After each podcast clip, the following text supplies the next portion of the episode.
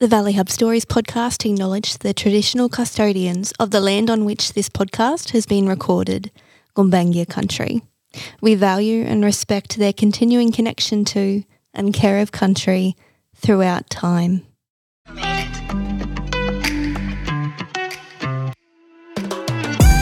Welcome to another episode of the Valley Hub Stories podcast. Today I am talking with Jono and Rosie Sadler, with little Leonard, who frankly is the VIP of this episode, about their business K&J Glass. You'll know the name of the business if you're anyone who's anyone in the Nambucca Valley. It's been around for a very long time. And now, after working there, Jono and Rosie have taken it on as their own. They're a local couple, raised in the Nambucca Valley, and they're keen to ensure that local industry stays alive and well. They do this by supporting other local businesses and sponsoring community groups. This is a family that are going places, and it is a privilege for us to hear a little of their journey so far. Let's tune in. Jono and Rosie, thank you for joining me today. And in the room, we also have Leonard, who I think will be a prominent feature in this episode. so thank you for coming on today. Yep, thanks for having us.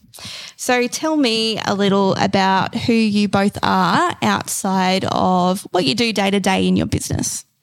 Uh, so we're both born, we're both born in Macksville Hospital by the same doctor, Dr. Adams, which is an odd coincidence, about six months apart.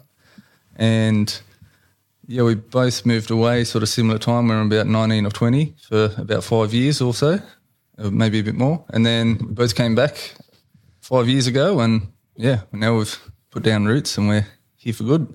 So what were you both doing at that time?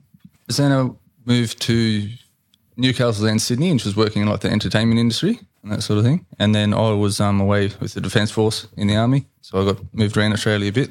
And then, um, yeah, Okay, I want to I want to talk about that a little yeah, later in the podcast. but first, let's talk about what you do day to day. So you are co-owners of K&J Glass. Yep, yep. So we took over uh, K&J Glass. That's been in the valley for thirty odd years or longer, if you include sort of what the previous owners had before that. And yeah, my wife, who's just Rosie, had just had a young Leonard a year ago, and she's pregnant again with our next son.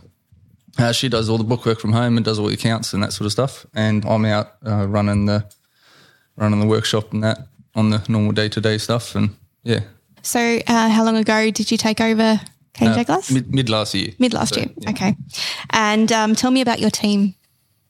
So we got, I think, was there five or six of us? We've got a couple of apprentices, sort of seven all up, including us two. Because um, yeah, so we're set up as a company, so where before it was just a, the old school partnership. So some people get confused when they hear WCGA uh, trading as K&J Glass. So some people see the WCGA and sort of write it off as a con or something like that, which is stands for Warrell Creek Glass and Aluminium as well, because where we're situated out there is um, where I grew up as well.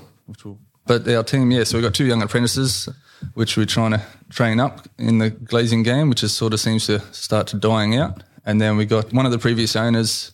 So it was a partnership between husband and wife, Kerry and Julie Roberts. And Kerry's retired, and Julie isn't quite at that stage yet. So she's still working there with us, which is good and handy in the office and that. And their son Shane, that's been working there for a number of years as well, he's still there. So he's the main face that comes out to a lot of the households and that, and a lot of people see driving around. And then we have Phil, who's been in the game his whole life from Armidale and he's from South Southwest Rocks now, and he's yeah he still works a few days a week with us. So he goes out to people's houses and people see him as well. Excellent. And what's Leonard's role? Mini boss. Yeah, pretty much. He's he tells us all what to do a lot. so, what prompted you to take over the business, having worked in it for a while? Well, I had a previous trade before I got in the defence, and then when I came back and they were looking for someone, and I sort of moved in there just in a fabrication role. It sort of it was easy to pick up. So, so uh, once Kerry retired, uh, Julie was obviously heading that way as well because she was a little bit younger. So they were sort of just looking at that stage in life of um, either passing it down to Shane or whatever. And yeah, sort of Shane just likes staying on the tools, which is good because that's that's what he's really good at. And uh, yeah, from there it's sort of otherwise you'd be stuck in the shed in the office and that sort of stuff, which I was sort of in the factory anyway. So it sort of it just sort of would have moved more smoothly with me there. Yeah, it was just sort of not ambitious, just yeah, it just all seemed to work out. They were looking, and I was sort of getting to that stage in life. I wanted to have something as well and sort of build something, Yeah. and yeah, it was already it was already there, and yeah, it just seemed to work out. So, what is the scope of the services that you provide? So we're normally just the normal glazier, so reglazes and showers and and uh, mirrors and all that sort of stuff we do, and then we also do. We're so we're the only local manufacturer from Costa Kempsey of the actual aluminium window glass, um, sorry, glass uh, windows and glass doors. So we manufacture a lot of them for some of the local builders and uh, handymen and all that sort of anyone doing renovations and that sort of stuff. And then we're a Crimsafe licensee as well. So the actual genuine Crimsafe, the strongest one you can get, pretty much. Yep. Um, so yeah, so we we supply and fit all them to around around the valley. It's a yeah, it gets a bit hard to compete with some of the bigger mobs, especially the project builders are moving into the valley. Like you know, five ten years ago, they didn't really come for the south and Coffs and that sort of thing. Where now they moved in, and it's sort of they don't give any local tradesmen much work at all. I know, like a, a couple ones around here, they ship them up on a couple of days' work all the way from Newcastle. So it's like nothing gets left for the local build, builders, let alone the local tradesmen. Mm. Yeah. So, but we sort of we've got a pretty wide scope of stuff we can do, which sort of helps helps part along. Yep. Yeah. So, I feel like there's probably been a lot of learning on your feet involved in that. And I want to come back to that. But I want to also hear about where you both were beforehand. So, Joe, you mentioned something about being in the army. Is that correct? Yeah. Yep. Yep. Yeah, so I was doing a, a fitter machinist apprenticeship in Nambucca straight after school, straight after year 10. And I sort of was always interested in one of my f- um, family members married someone that was in the army. And then he, um, you know, I was full of questions, obviously. And he said, well, why don't you think of joining the reserves while you finish your apprenticeship? See if you like it. If you like it, once you finish, move in. And um, that's what I did. And then, um, yeah, I got I sent overseas with that, and I put in a transfer to go to Armour Corps, and that's that pushed me to six months training in Melbourne, and then up to Darwin for a couple of years, and then they were doing a a trial to replace some of the armored vehicles that we've been using for decades, and they um I got selected to do that, so I went back down to the the school in um, Puckapunyal in Victoria, and we trialled that for a few years, and and yeah, at the end of that, I sort of it was at the stage of my body was starting to give out from all the loads and that sort of thing, and then um, it was the decision of either I make a career out of it and really dig in, or I jump ship and make something else of myself, sort of thing. So I decided to jump ship and yeah, come back here, and then yeah, K&J were looking for someone at that exact time, and I knew Kerrien Julie previously. My old man used to work there for a few, well, fair few years when I was younger, so I sort of knew them and they knew me, and it was just sort of a yeah. What was that experience like coming back to the valley after seeing, you know, quite a, a broad or having a broad experience in the army and it's sort of you think everywhere else is different sort of thing but it's, it's not a lot of things are exactly the same and it's it's something that you it helps with a bit more familiarity of those sort of things so coming back here it, it obviously does feel like home even though sometimes you want to run, run away from stuff you know if you had bad bad things at school or anything like that but it's funny because it did change around here in those five years I was away as well of um, with the highway going through and that was crazy. Um, a lot of people couldn't couldn't work out that roundabout at South Macksville there, how, how to get out to Warrell Creek again, sort of thing. But yeah, it seemed to only help the local area, oh, especially Macksville. It seems since that went through, and then yeah, same as Nambucca sort of changed a bit. Yeah, but not. It doesn't seem like any of it changed in a bad way. But it's it's more profounded that here is as good as it gets anyway. Hmm. Yeah. Yep. And I guess coming back and, and seeing a lot of people that you'd grown up with too was probably an interesting experience. Yeah, it's funny to see like um, people you go to school with, like yourself, and that. Yep. And um, yeah, you haven't seen him in 10, 15 years, and you're just like, oh, that's you. Yeah.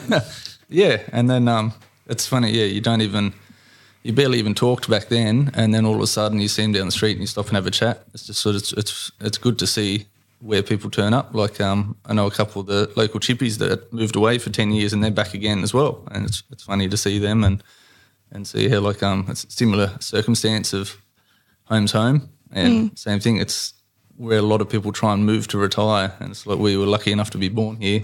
So it's like, well, do you want to race off someplace else? Yep. Yeah. So you both went to school together too. Is that how you got together, or was that sort of later on? Yeah, yes and no. Like we, um, yeah. So she was a year ahead of uh, ahead of us at school, but was born the same year. She just went early because she was born in uh, January.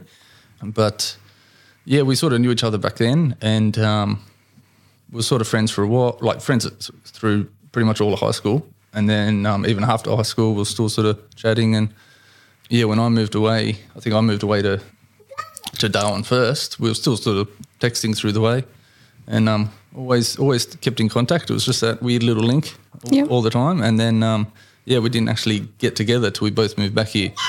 Um, yeah, in 2018. So it was a yeah a bit of fate there, I think. Yeah. yeah, so it sort of um, just kept in contact weirdly through all those years, and yeah, and now look at us, you know, four or five years later, two kids, house, and that sort of thing. yeah. Yeah. What have been your biggest life? Le- I love asking people this question because we all have such a diverse way that we see the world. What's been your sort of like your biggest life lesson in amongst all of that? It's a very broad. It is a broad it? question, isn't it? I don't know. I think um, a lot of stuff I've found some pretty horrible things can happen to you, and a lot you can control, and a lot you really can't. And the only thing you can more or less choose is how you deal with it, sort of thing. And that's what I used to always get in trouble at one point in the army of when something bad would happen, bad news or whatever. I used to always laugh because I'm like you'd better laugh than cry, sort of thing. And they to all get upset or angry over it. I'm just like, this, it's not going to change the situation. You may as well, you know, have a good attitude about it and push on. And it, that's sort of the thing of how to cater your emotions to things that happen to you. And that's what a lot of people, I think, let the emotions get the better of them. And that's what's probably one thing, especially the army taught you, is to be able to control them. Mm-hmm. Yeah, because some things you just, it's just going to happen. You can't help it. Yep. Yeah. Yep. Do you find that there's like a, a solid kind of group of people that have come back in our area? Um, I only ask this because we recorded another a veteran who had been on a couple of tours and he was talking about you know the adjustments that it takes and, and now that there are a lot more support than there was kind of when he was coming back and yeah i'm curious about that for, for your generation what that experience has been like Yeah, it, it's a the RSLs and that sort of thing were real big back in the day, and it seems not so much that they don't cater to the younger generation of it, but I don't think the gen- younger generation seem interested in it. Um, I don't know if there's just different coping mechanisms of trying to hide away with TV and all that, more distractions and dealing with what's going on. But yeah, I know I know a few fellas, a few veterans that come back to the local area here as well. It's, it's funny to see him on Anzac Day, and it's like, oh, I didn't even know you served, let alone you're back here, sort of thing. But yeah, there's there's it's the thing is there's plenty of support out there if you want it, but yeah, a lot of veterans can be very very stubborn. so yeah, that's the sort of uh, it's there's always difficulties um, in in transitioning back to s- civilian life. Yeah. Yeah. So I feel like um, that's a, a nice segue into what you've learned about being in business and how your experience in the army has kind of informed that. So if there was sort of one thing that you could identify as it's been your steepest learning curve in business, what would it be? Probably more. It was it was similar to the defence of the big political decisions do matter. They do hit home a bit more, especially with small businesses like like the fuel levy you always hear about. Like that that hits us a, a lot because the freight companies obviously hound on it, and then it, and then it hits us on, at the bottom, sort of thing. So all those sort of things used to go, oh, that doesn't matter, or you know, oh, no, the tax is just that little bit. Like um, a lot of it hits the small businesses a lot harder than you think, and that's one thing I've definitely realised quickly. And that's the sort of thing you just got to try and you can't ignore it too much and just hope hope it gets eaten up. It, turning over enough work. So those little things like that can add up a lot, and it's the especially trying to keep stuff local. That's mm. that's pretty much our you know that's the only reason we're there is people trying to keep it local, and that's um, what we try and do with all, as much of our supplies as we can as well. Mm. From like 10 in Macksville for anything like that, instead of going to the big Bunnings and that sort of thing, where a lot of people just go the cheapest, nastiest, and that's just not what we're about out there. Yep. It's um more about quality yeah, you can't really take those shortcuts, and you've really got to pay attention what's going on in the big picture. Yeah, I think there's been a bit of a shift since COVID too, with the community recognizing who's doing that and embracing it. Particularly, uh, like in the hospitality industry, I think there's been a lot of talk about you know we source our food from the local farmers and etc. And um, people really leaning into that and wanting to know where things come from. So, I guess that's that's a really positive thing that you guys. Yeah, well, for, for everyone, it's a um, once they all of a sudden couldn't get it from overseas, you know, on eBay real quick or something like that, you go, oh, I know, I got to actually source it locally, and that's where it starts to get harder. Mm. That's where the more you support those guys, the more they can cater to your needs.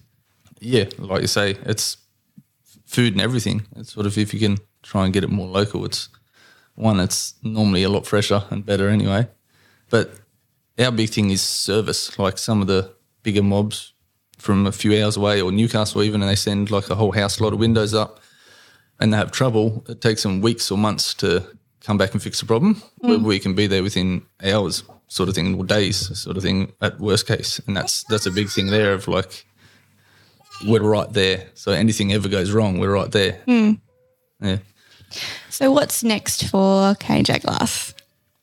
It's not so much you know, the bigger you get, the more problems can arise. It's sort of our big thing is you always need a glazier in every town, pretty much. So there's always that amount of work of glass that's going to get broken. You know, things need to be replaced, renos, new builds, that sort of stuff.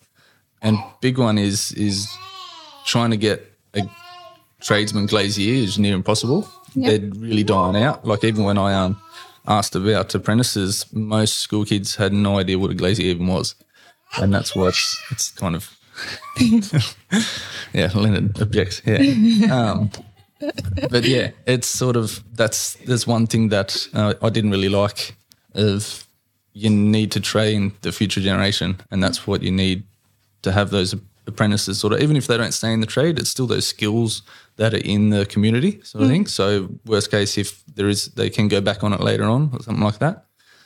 So that's sort of we're, we're trying not to expand too much because we can turn out a lot of work as is in the way we got the factory set up, and um, you know the six or seven em- employees there of the the different departments, from the security systems to the the windows and doors to the you know showers and glass and all that sort of stuff. So we cross train everyone as well. So it's sort of it keeps those skills very sort of broad, mm. and that sort of uh, yeah. So again, it helps keeps those skills in the local local area as much as you can. Yeah.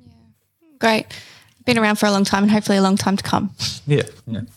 Well, thank you for coming on today. It was great to chat and get to know you both a little better. Yeah, Leonard. thanks very much. Yeah.